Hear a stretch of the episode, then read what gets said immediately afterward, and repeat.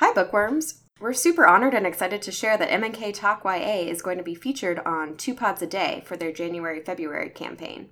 Two Pods a Day aims to introduce podcast listeners to two independent podcasts every day for the months of January and February. Discover more shows like M&K Talk YA by following Two Pods a Day on Twitter and Facebook. Two Pods a Day. Listen more, listen indie.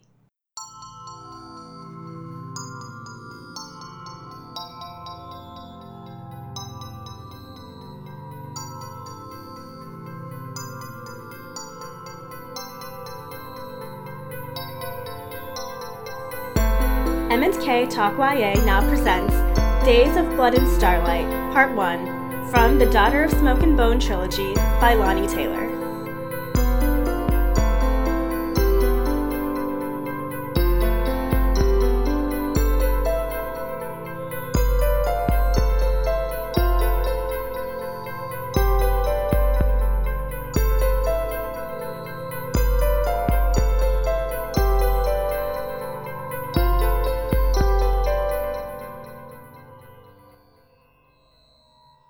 Welcome back to M&K Talk YA.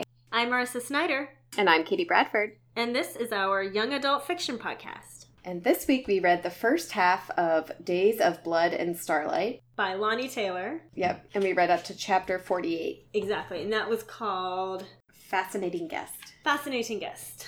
All right, so what did you think of this first half of the second book?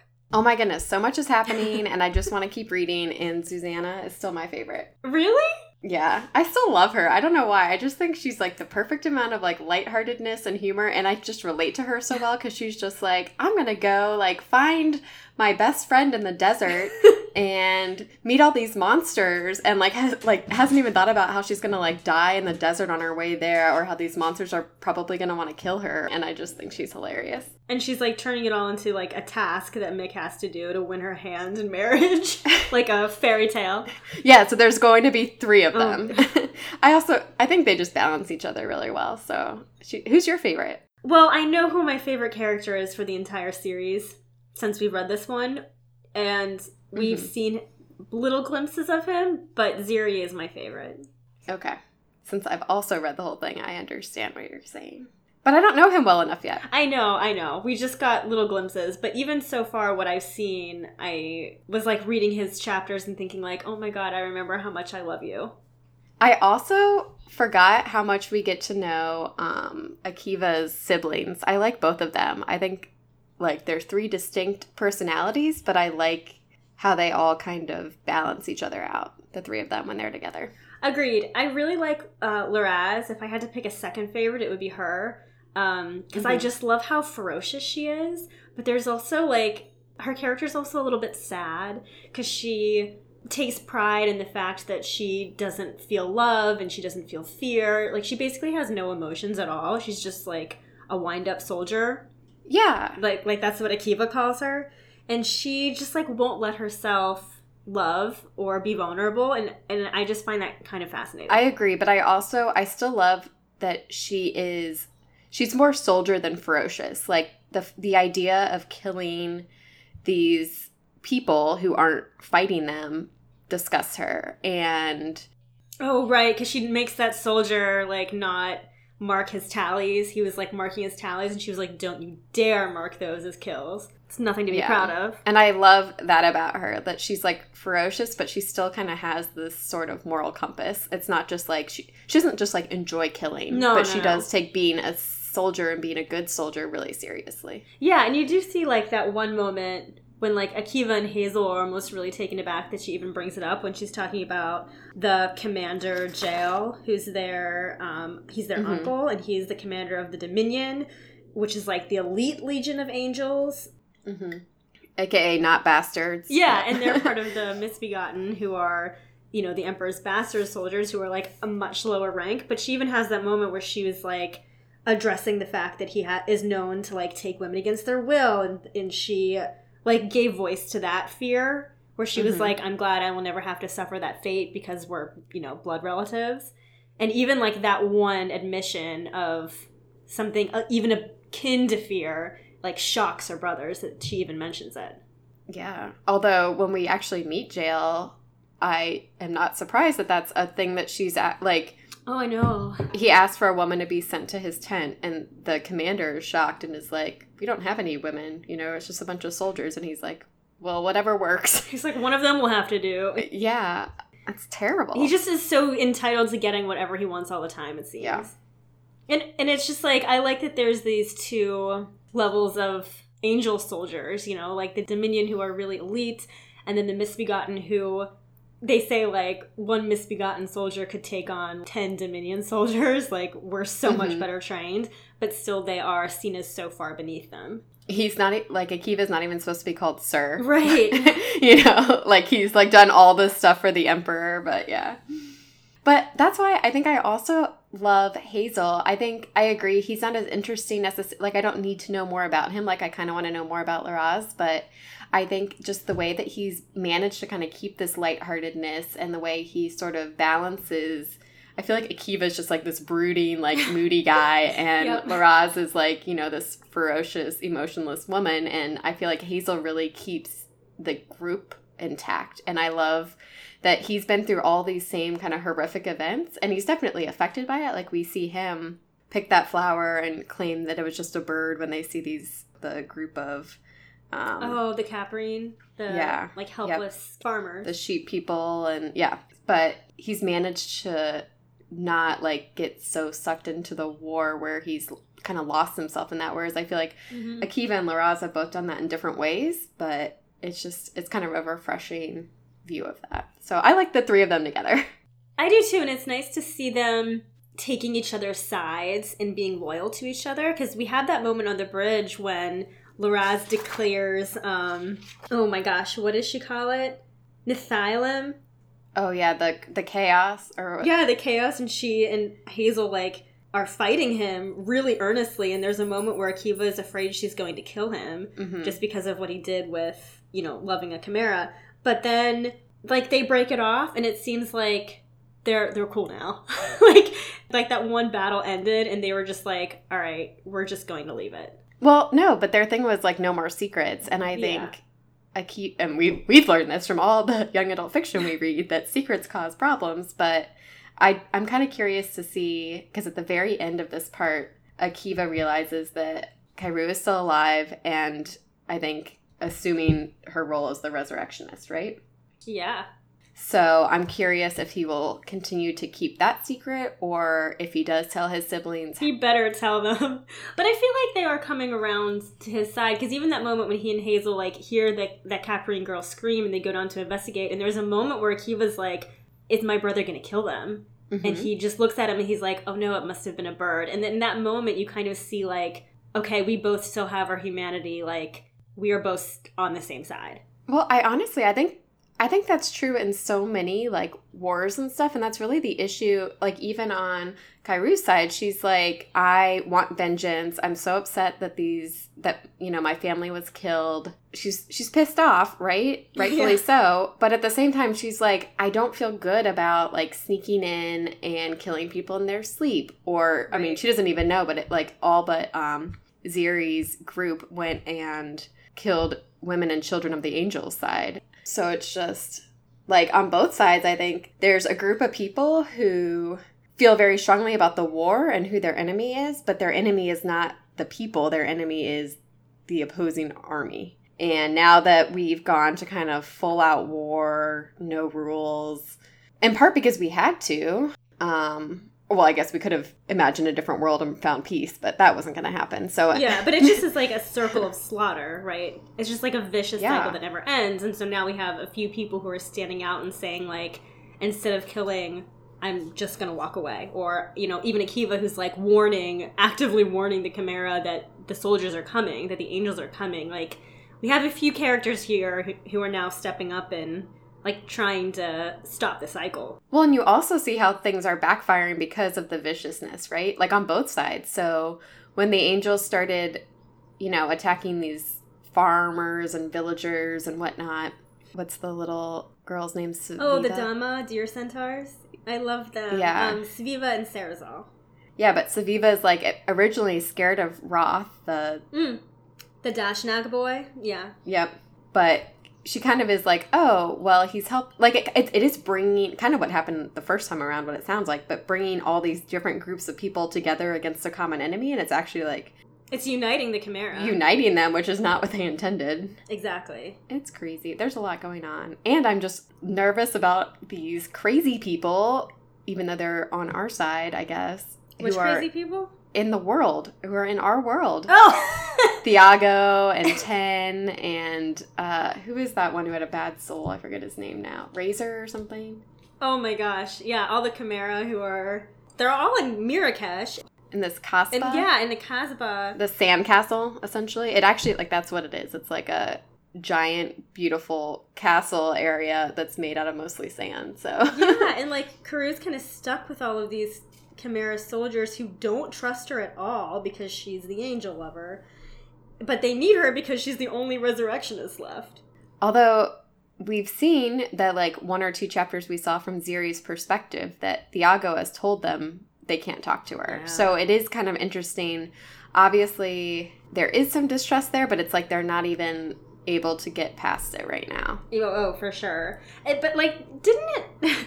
this struck me as a little bit weird and kind of like a big fatal flaw on Brimstone's part. Like, he's the only resurrectionist, so. And I know he trained magical, but she wasn't even really officially his apprentice. And I just thought it was so.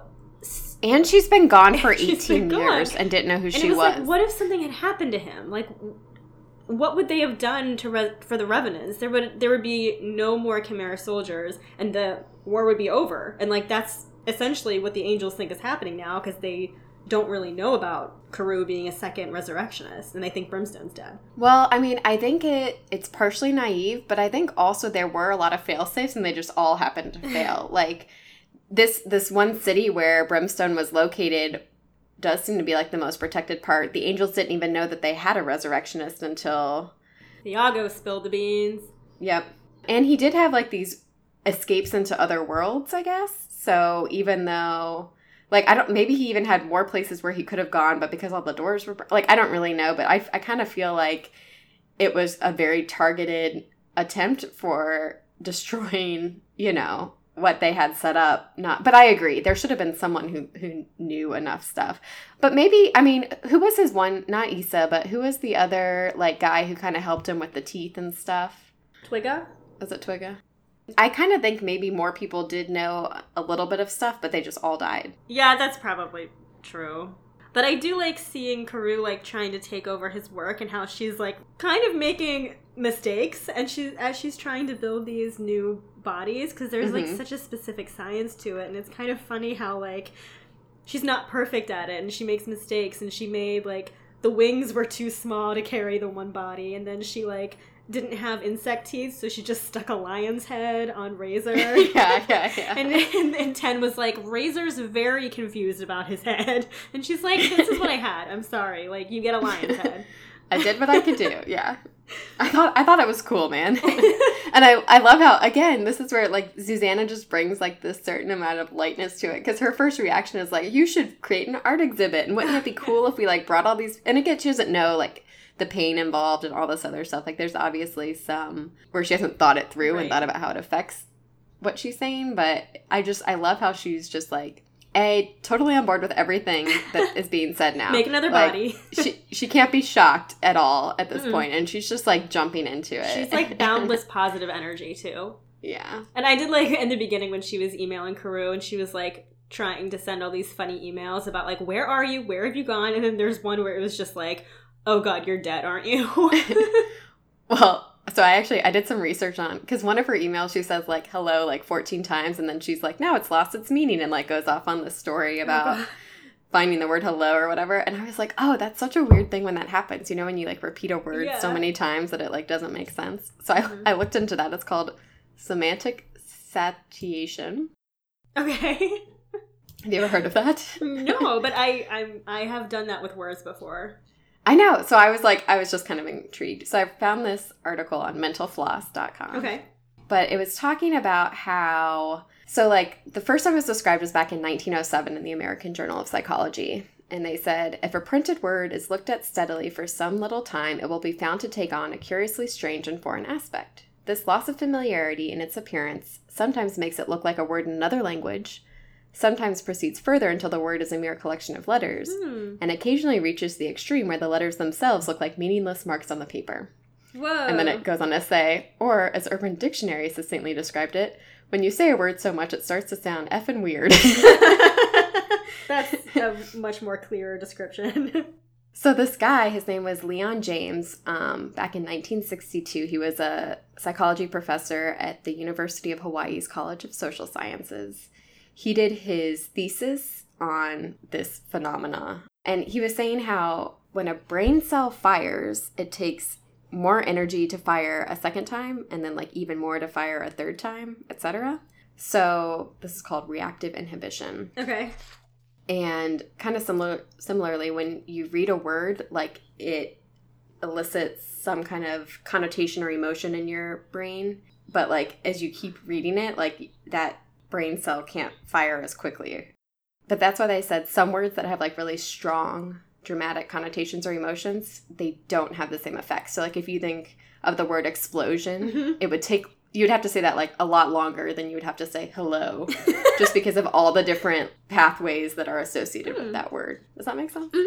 And then, and he, so he talked about too, he did like a ton of these different experiments. Like, um, a cat, he would play a tone when the cat was sleeping. And at first, when the tone played, the cat would wake up, Okay. right? And then he would play it again when the cat fell asleep. And eventually, the cat, like, would take longer to wake up and then would just keep sleeping. But if Oh. changed the tone just a little bit, then the cat would react again. So Oh, like you oh, do, and cool. I mean, think about even things like in Chicago. I remember when I lived by the train, like the first few nights I lived by the train, it like always woke me up, and then I like didn't even notice it was there anymore. Yeah, you get used to it. yeah. I hate when I'm at work and like someone says like, "Do you hear that buzzing sound?" And I'm like, "Well, no, I didn't, but now it's all I can hear." But now it's all I can hear. Yeah. And then he also talked about songs. Like he looked into music and things that jump on the pop charts and stuff, and Mhm. anything that climbs really fast and gets like a lot of concentrated airtime also falls off really fast. Whereas things that kind of climb slower, they like Oh. fade slower too. And he says that's related to the same kind of you like overhear get- it so much that it starts to be nonsense. Yeah. And that's even the whole idea behind things like chorus repetition and whatnot. huh? I, I guess there's still just like a lot of different like things that are being studied about this, but I guess like they think the term Black Friday is being overused and it's not as valuable as it once was in marketing. So people are like trying to rethink different sales Oh. ploys and and then so there's this sentence. It's a grammatically correct sentence I'm gonna say to you right now. Okay. Okay. Buffalo, buffalo, buffalo, buffalo, buffalo, buffalo, buffalo, buffalo. What? Yeah, and the same would be true if instead of buffalo, you used any word that was the same singular, plural, pronoun, Oh. and verb. So, buffalo as a verb means like to intimidate or bully someone. buffalo is a city in New York, and then it's also the singular and plural term of like. The animal. Bison. Oh my gosh. Yeah. So, basically, that sentence says like. Bison from Buffalo, New York, who are intimidated by other bison in their community, also happen to int- intimidate other bison in their community. Oh my god. That that's like more amazing than a palindrome. What you just did there. I know it was so crazy. What is the word? What is the name for that? Like one one word that can make a sentence if used over and over. Is that is that a thing? I actually don't. I didn't find out the name, and I'm not sure what it is. Did you think of any others? I so I was like, what are other words that like fit this? Um, so they said fish. Fish, fish. How many times? It's like I didn't remember how many times there. One, two. I can only do two. So- fish, fish. So like fish, fish, like fish from fish, fish, fish, fish, fish, no. fish, fish. There's no. So like, so like fish from fish are fished by fish, fish, and they also fish additional fish, fish. And then other examples are dice, right, Okay. like not left but right, and smelt, like the past. I don't. Oh, because smelt is a Smelt verb. is like you a can. fish. Oh, I didn't. I didn't even think about that one. Oh my god, that is amazing. Isn't that like kind of crazy though? Like yes. I looked at it and I like didn't get it, and I had to like read into like buffalo as a verb, and I was like, oh yeah, I forgot that was a word. So when you were talking about how like repeating one word over and over kind of makes it lose its meaning, Mm-hmm. when I was in Italy, my friends there who were Italian and didn't speak English, they would try to mimic how I sound when I spoke in English. And it never Mhm. really occurred to me that, like, yeah, if someone's speaking a language and you don't understand it, it just sounds like random sounds. But, like, since you understand the language, Yeah, and it's weird. Once you know a language, you can't undo it the other way. Like before you know it, it all sounds random. Yeah. but you just automatically associate meaning with the words. Hmm But if you don't have the meaning, what does it sound like? And when it when they would do impressions of me speaking English fast, this is what they would do. They would go and like that's how I sound. to them. English sounds to them, Yeah, or your English. It made Yeah. me laugh so hard, and I was like, "That's like fascinating because you don't, you never think that with your own language. It just always makes sense." Yeah, well, I remember because I lived in Belgium for a little while and I had not taken any French or Flemish or anything before we moved there and kind of feeling that way about, I mean, like, sounded a little bit different, but just being like, I have no idea what these people are saying. You know, like it just sounded like noise, but like kind of like music or no, but you know, I mean, like language does have like a rhythm to it, kind of. But and then like one day realizing like, oh, like that just sounds like words now, or like like it's not as pretty when you know what they're saying. Nope. Well, my research was a little bit different this week, okay. but I'm actually really excited about it because I had a ton of fun researching it, and I have to give some credit to Chad because he found one of the stories for me. When I told him when I was researching, he was like, "Oh my god, you have to do this guy."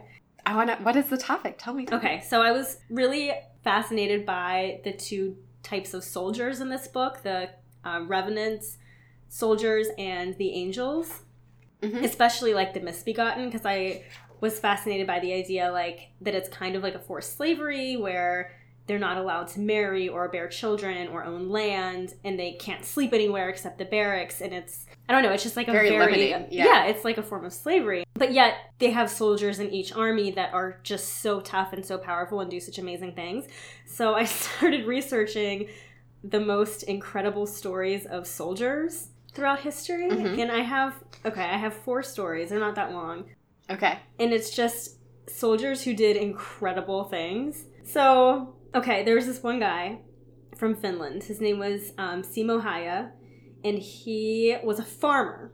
Oh, this is from Awesome. this is from Cracked.com. So he was a farmer, and in 1939, the Soviet Union invaded his country, and he decided he needed to rise up and do some damage. So he took his rifle and some food, and he hid up a tree in a forest and he just started shooting Russians. And it and keep in mind this is like winter in Finland, so it was like well below zero.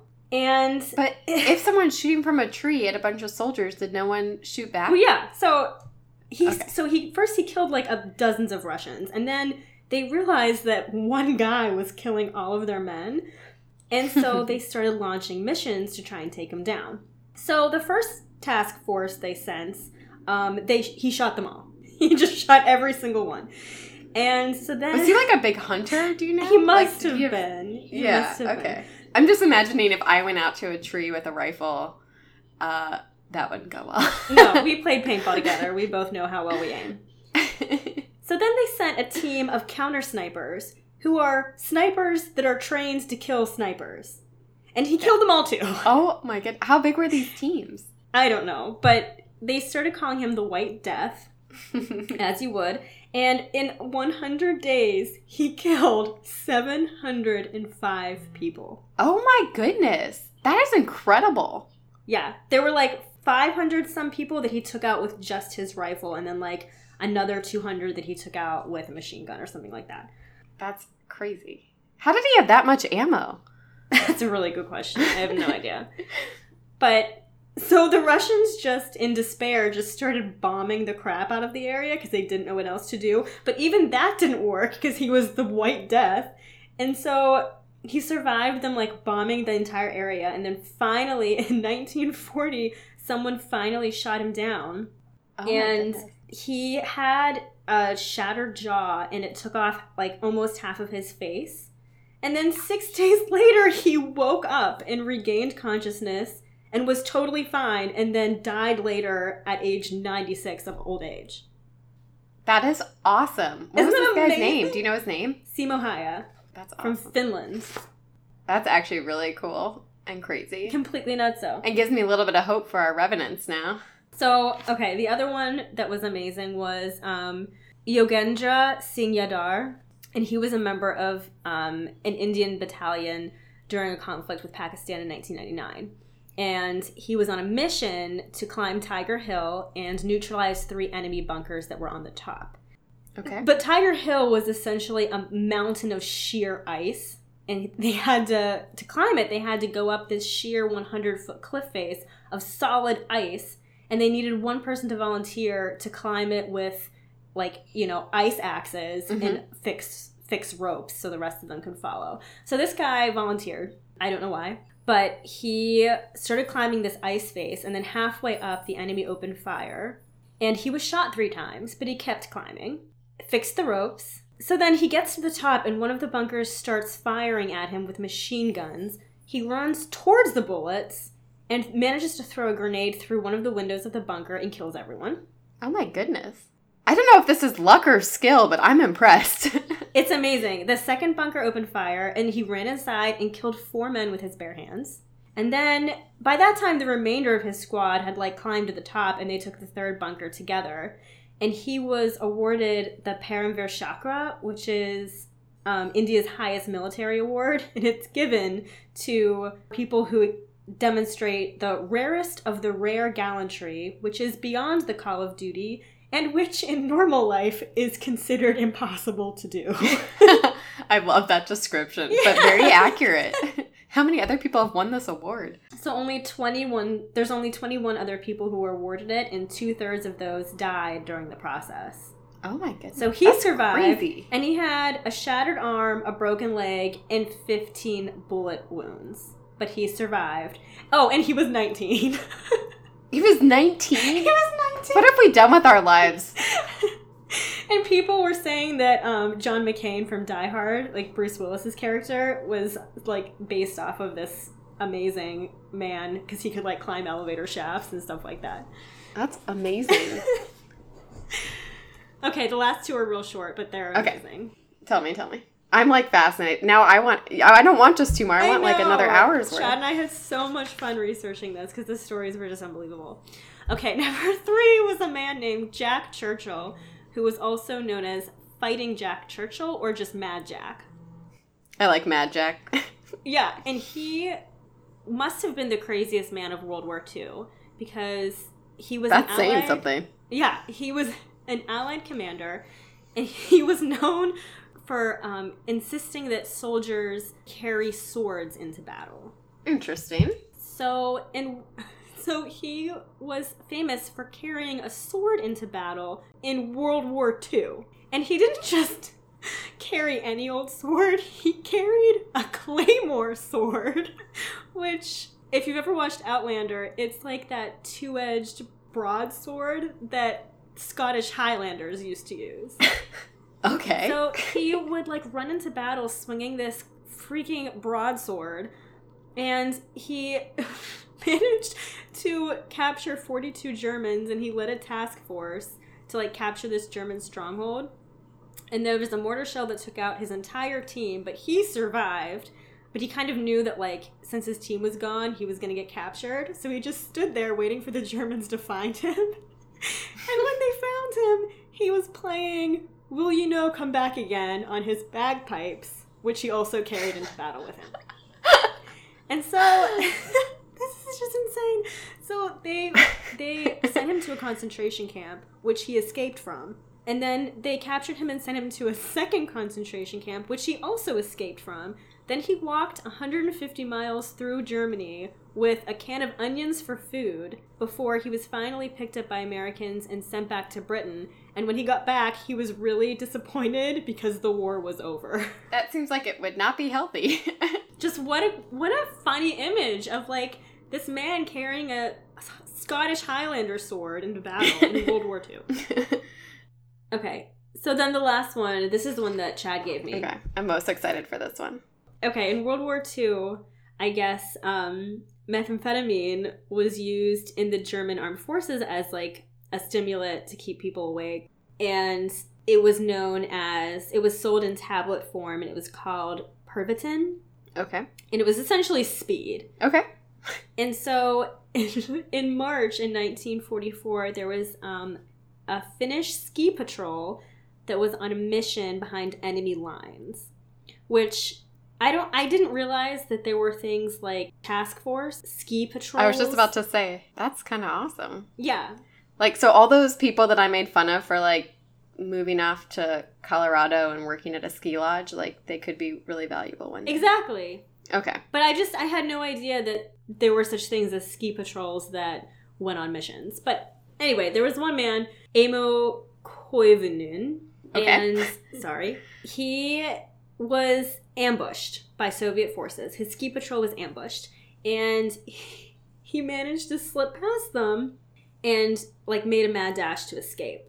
And so what happened was the Soviet forces began pursuing him, also on skis. So there was essentially a ski chase that happened. I didn't know all these people had skis back then. I mean, I knew they had bagpipes, but skis? I'm just kidding. And so he was like in this mad race for his life, and the enemy forces were catching up to him. And he felt himself flagging because he had been skiing for so long. And he remembered that he had his group's entire supply of Pervitin in his pocket. And so, since he was skiing for his life, it was too hard to like dig out the pill bottle and open it up and just select one pill. So he just threw all 30 pills in his mitten and just took them all. Makes sense. Logical. Mhm. So he escaped, but then he had such a large dose of speed in his system that he started to become delirious and have really severe hallucinations, which lasted several days. And then after he finally stopped hallucinating, he realized that he was a hundred kilometers away from his patrol, and he was completely alone with no food and no ammunition, and just tablets of speed left. So over the course of the next week, he skied 250 miles Oh, in temperatures below zero. He was injured by a landmine and also survived in a like snowbank for a week waiting for help to arrive. I can't even ski for three minutes. I'm just gonna throw that out there. And it was probably like cross country skiing, which It's is not worse. like downhill skiing. it's like very strenuous. And all he had to eat were pine needles, one raw bird that he caught with his hands, and these speed tablets. And when he finally got rescued, his pulse his pulse was 200 beats per minute, Oh my goodness. and he weighed like 95 pounds. But he survived, and I he, didn't know you like, could eat pine needles. So should I do that if I'm lost in the wilderness? Um, maybe. Only if I have speed to mix it with. or maybe try a raw bird first, and Okay. then pine needles would be the last resort. But yeah, like he managed to survive. He just had this amazing survival story, but he was also like one of the first people to overdose on speed. and that was Oh. my research in sol- about soldiers. so when he came back to like real life, do you know what happened to him then? No, I don't. Okay. I mean, I, he was okay. Like I think he survived. He was rescued and everything. I love that first story. Didn't you say that guy lived to be like 90 something? Yeah, ninety six. That's how that's how you survive. that's the trick, guys. don't take my advice. Please don't go Ugh. be a crazy soldier. That is hilarious. Well, okay, so this kind of relates to some other research I did actually, but like really kind of distantly. Okay. So during the when Sveva and Sarazal and Roth and the rest of the crew were captured Mhm. by the angels, the slavers. Yeah. Um, there, eh, part of why Sarazal was injured was because she had a constraint that was too tight for her, basically, or too what whatever. It was the wrong size. It wasn't appropriately fit. But they were talking about how they intentionally were trying to do constraints that weren't on limbs that you could free yourself from. Oh my gosh, I know. He was like, we wouldn't put it on an arm because you can live without an arm, essentially. So I looked up a lot about, well, could you live without these things? or what would you do if you had to free yourself by amputating a limb? Oh no! okay, let's hear it. so, like, the really common story, or not common story, but the story that a lot of people have heard is like the, the story about the guy who influenced 127 Hours, that movie. where what was his name? Aron Ralston. Yep. And he was trapped by a boulder and after 3 days there was no sign of rescue and his water ran out and then 2 days later he was basically like you know, no one's coming for me. I'm either going to die out here or I can try to save my life by losing my limb. Um, and so he did a few things right. Like he pulled a tourniquet Mm-hmm. around his bicep and um, he, I think he also used like leverage to break his bone and stuff to make it easier. But um, there was also this man, this is from slate.com. There was a Colorado man who got stuck under a six ton trailer back Oh, no. in 2011, I think it was. And he decided after 30 minutes of squirming and shouting for help that he should cut off his toes to free himself. 30 minutes? That's it? yeah. What? So this well, it was artic- just his to- wait. It was his toes, not his feet. his toes okay, well, is what it sounds like. But so this this article, the first piece of advice it has is you should wait at least a day before you amputate something. And then it says longer if you can stand it. Um, because the truth is, just being trapped under a weight usually isn't life threatening, but cutting through something can be. So, especially in the foot, there's two arteries um, in the bottom of the foot, and I think one big one in the leg as well. So, like, if you sever one of those and can't stop the blood flow, you could die within 30 minutes. oh, okay. So, you really should only do it if you're convinced that no one's going to find you and you're going to die. Yeah. Gotcha. Um, I'll keep that in mind. some other advice they have is tell people where you're going and when you're expected to be back. Um, and they, they said actually most people who are lost in the wilderness in America are found within 24 hours. And a lot of the main threats to your survival are slower than that. So hypothermia is a big one, but it's not going to kill you in less than a day unless you're like On Everest. soaked all the way through. Yeah. Um, if it's warm outside, dehydration is a big issue, but that usually also takes a few days to kill you. And that would be assuming you don't have access to water, like the guy in 127 hours still had water for a few days. That's like I, I watch I Survived a lot, and there's always those ones where like there was one who like a woman fell down a canyon and she like broke her hip really badly, and her dog was with her, and he ran and he brought back help for her. Yeah, that's why you should always have a dog, even if your dog is crazy like mine, right? Banjo would never do that though. No, Toby wouldn't either. He'd be like, now I can steal your socks and you can't catch me. she would just curl up next to me and go to sleep. um, so you also shouldn't wait too long because if you're on the verge of death, then you might not be able to free yourself. And so, like, some signs that Oh, you're yeah. too far along might be a loss of coordination or lethar- lethargy. Leth- how do you say that? Lethargy. Lethargy. Um, and like, assuming you'd have to self amputate and then hike to safety, Ugh. that would be really hard if you wait too long. Um, you should also cut only as much as is necessary to get free of the weight, and you should let the surgeon worry about any damaged tissue. Yeah, that seems like common sense. Like you don't need to be hacking off more than you need. Well, you might think like, oh, it's easier if I just cut through the leg here, Oh, but God. instead like cut off three toes or something. Yeah. Um, and there's another fun fact, as any third year medical student can tell you, slicing through skin, muscle, and ligaments takes more force than you'd expect. So even if you have a really sharp knife, you'll have to press really hard, Oh god. and you might pass out from the pain, but you'll come to fairly quickly again. And um, it is really hard to cut through bone, especially if all you have is a pocket knife. So that's when they suggest things like trying to break it so that um, Oh, sorry, that was just me gagging in the background. So then, once you've cut your cut yourself free, your biggest concern is bleeding. Me guess. Okay. Oh, sorry. I was gonna say, was gonna say blood loss. Yeah. So. So you want to cover the stump with a cloth, apply direct pressure, and if you're able to, fashion a tourniquet out of anything that you can, and hope that that helps you.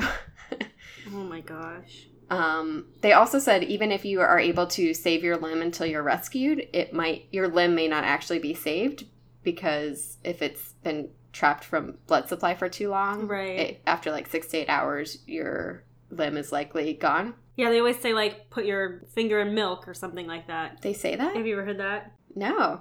Yeah, like if you accidentally cut your finger off, you're supposed to put it in a glass of milk and then go right to the doctor. I should keep milk around for this purpose. Also, fun fact so I really like hot peppers. And if you Okay. chop a hot pepper and then touch your eye, it's not good. It's not a pleasant experience. no, we've all been there. but if you pour milk in your eye, it helps. wait, you've actually poured a glass of milk in your eye? I, I've literally had, uh, because this has happened to me multiple times, I literally have had people pour milk into my eye because I'm my eye is burning from hot peppers. No, that makes sense. that happened to my sister once. She ate a shishito pepper at a restaurant and just started like drooling uncontrollably because it was so hot and the guy just brought her like a huge glass of milk and he was like it happens every night yeah. Well, they say water doesn't help with like that kind Right, of right. hotness, but yeah. Um, well so I have I have a couple other fun facts about amputations. What, is this fun are you having fun Well, okay. So part of what I love about our research is knowing what to do in situations. Like now I know if my foot is trapped, there's two arteries there and I'm not going to cut it off.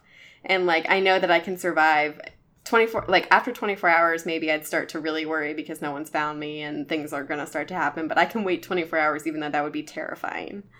Right? that's true we might save someone's life Yeah. with our research okay continue well, no, I mean that's really the most interesting stuff I found. But but then I I found this other article and it was like steps for what you should do if you need to amputate your own arm to survive. But like but it's just funny again because like the first few steps are like assess the situation to figure out if you really need to do this and then like step 2 is like search for alternatives to free your limb.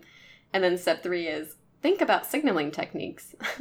like so it's just like really you basically don't amputate yourself if you especially if you don't know what you're doing. Even if you're a medical student, I would suggest waiting at least 24 hours if not longer. And definitely do a tourniquet. So everyone should go Google how to do that before you go into the wilderness alone. at the very least Also, probably probably not a great idea to go into the wilderness alone. yeah you know what you can just stay at home and watch planet earth instead And an amputation like modern day with the proper scalpel, saw, tools, etc. from an expert takes about 45 minutes. So it's actually like a relatively speedy procedure, but there was this surgeon back in London in the early 19th century named Astley Cooper.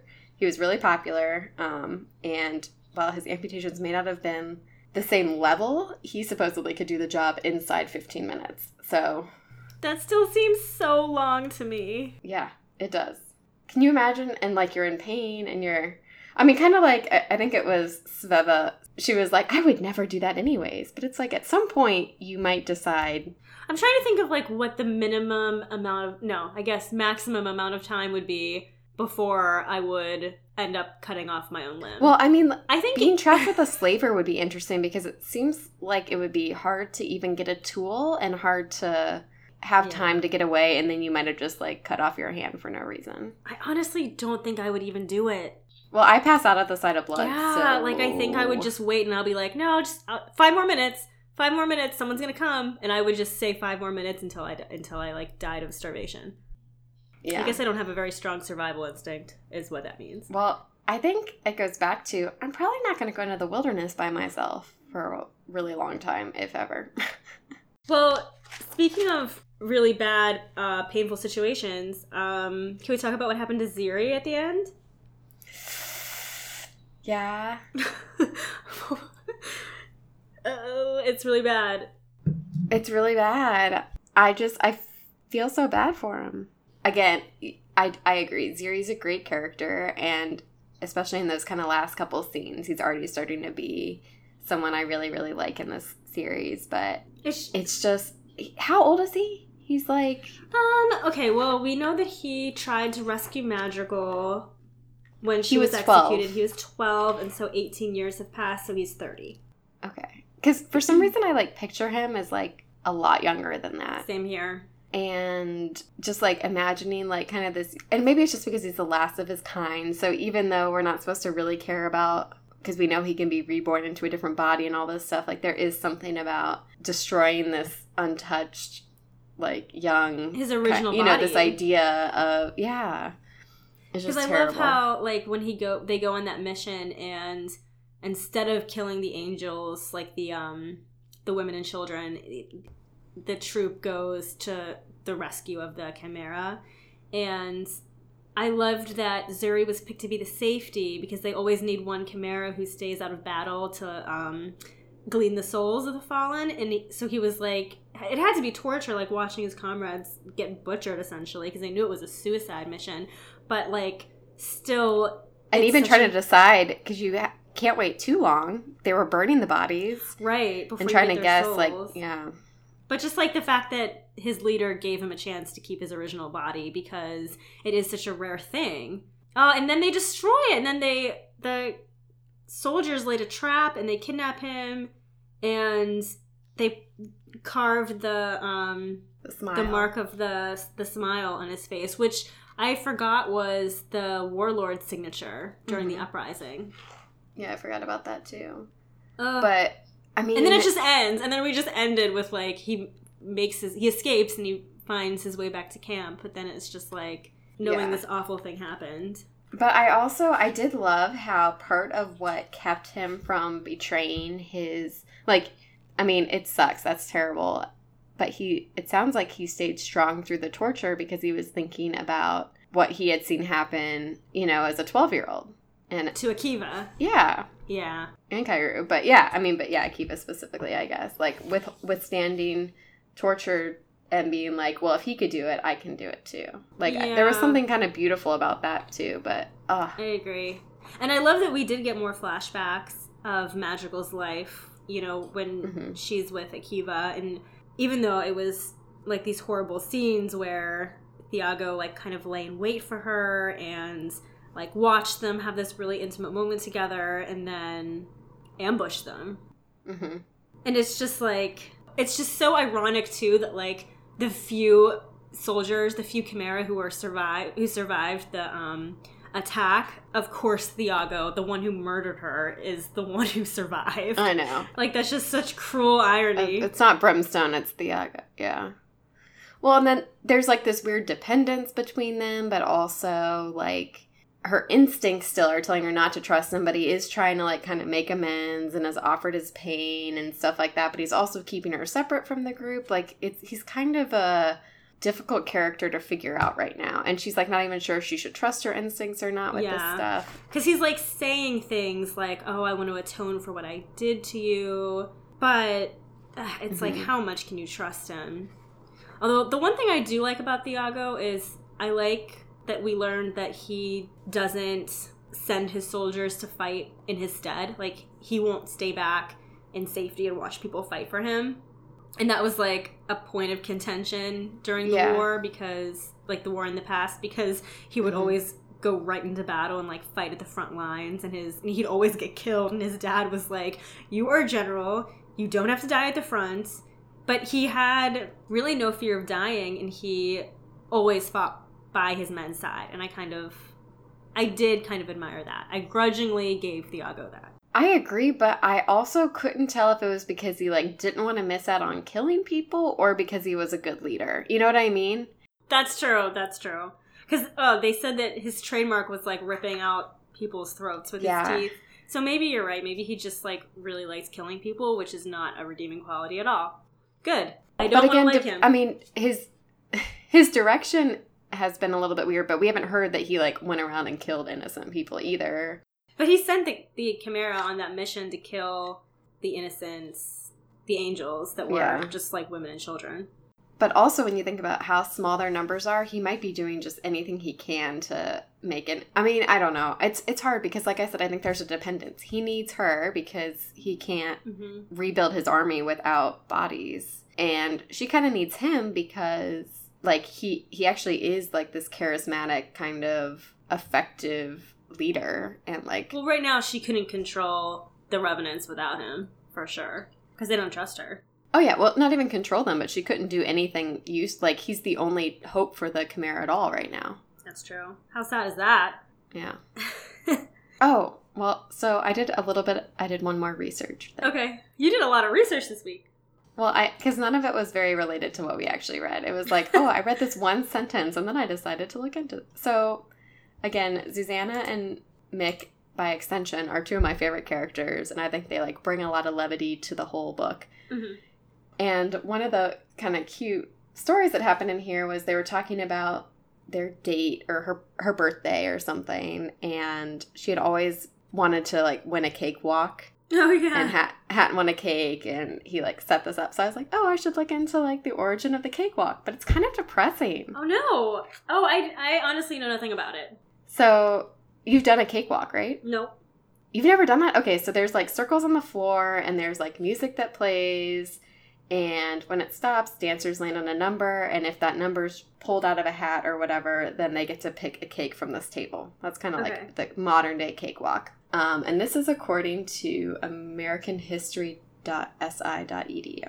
But I guess it was like back in, it's actually kind of fitting for the story we're reading a little bit, but it's back from when Southern plantations used to have slaves.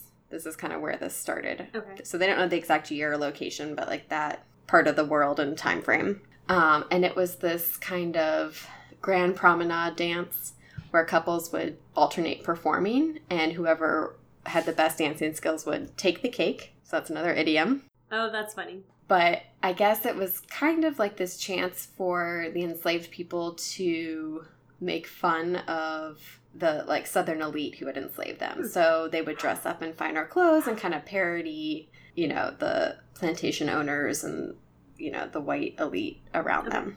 So uh, I guess there was this European dance called the Grand March that initially influenced it, but they also would incorporate a, a lot of different moves from different African dances, so different kinds of twists and high kicks and whatnot. So there's definitely like a strong, you know, African American influence into this this whole process. So while it's related to the Grand March, it's it's also distinct in its own way. Um, and I guess that you would maybe think that the slave owners would be like, they're mocking us, like let's punish them.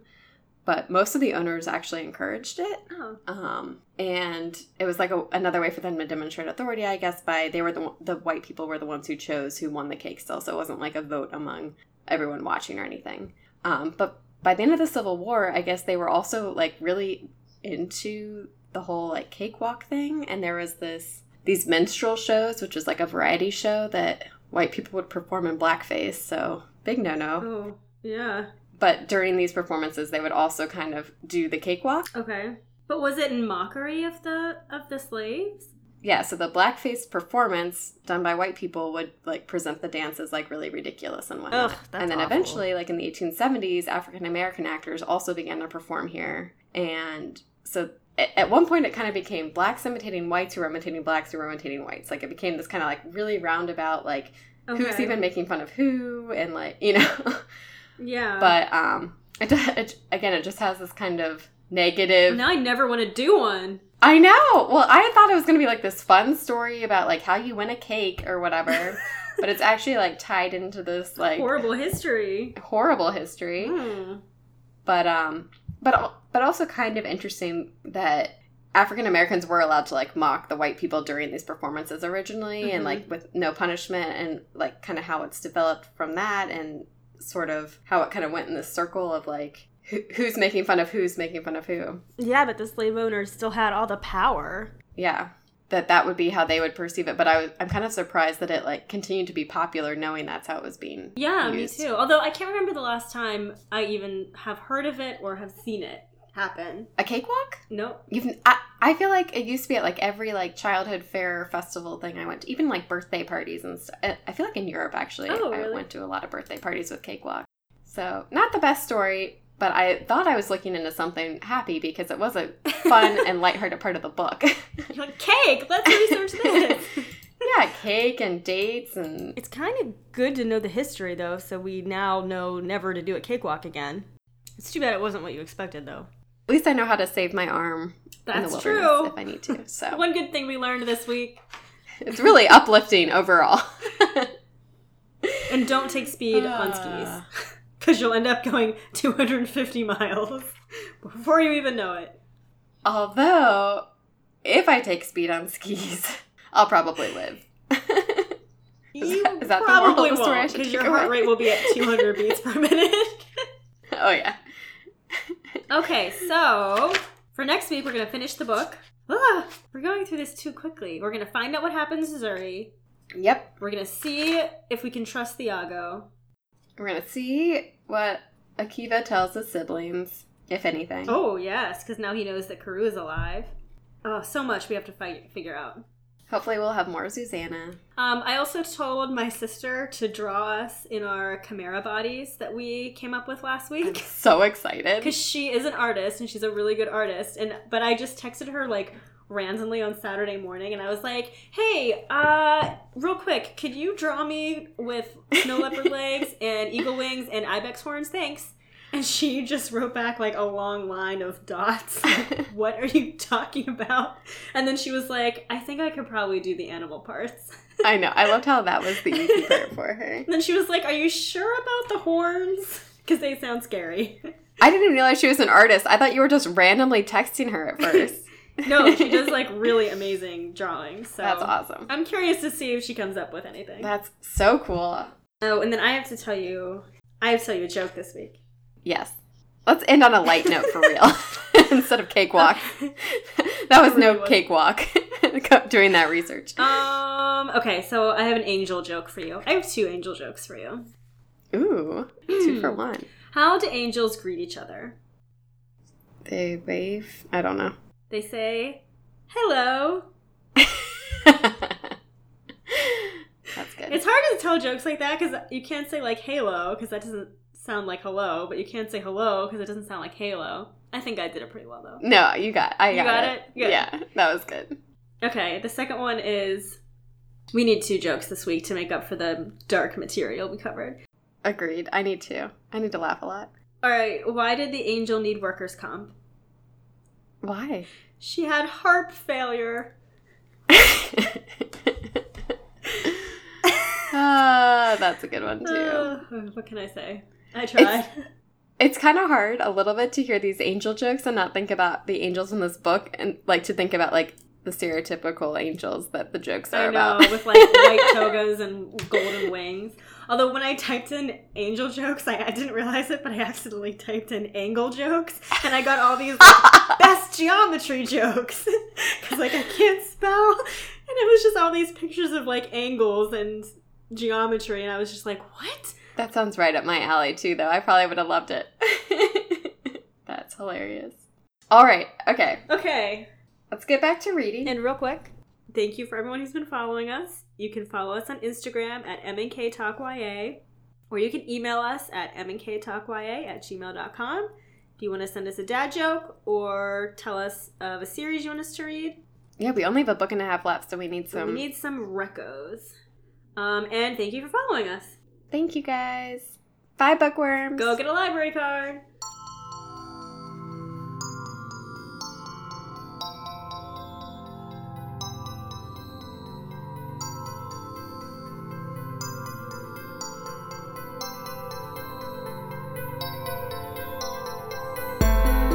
M&K Talk YA is produced and edited by Marissa Snyder and Katie Bradford. Original music composition by Timothy Milkey. Logo design by Marissa Snyder.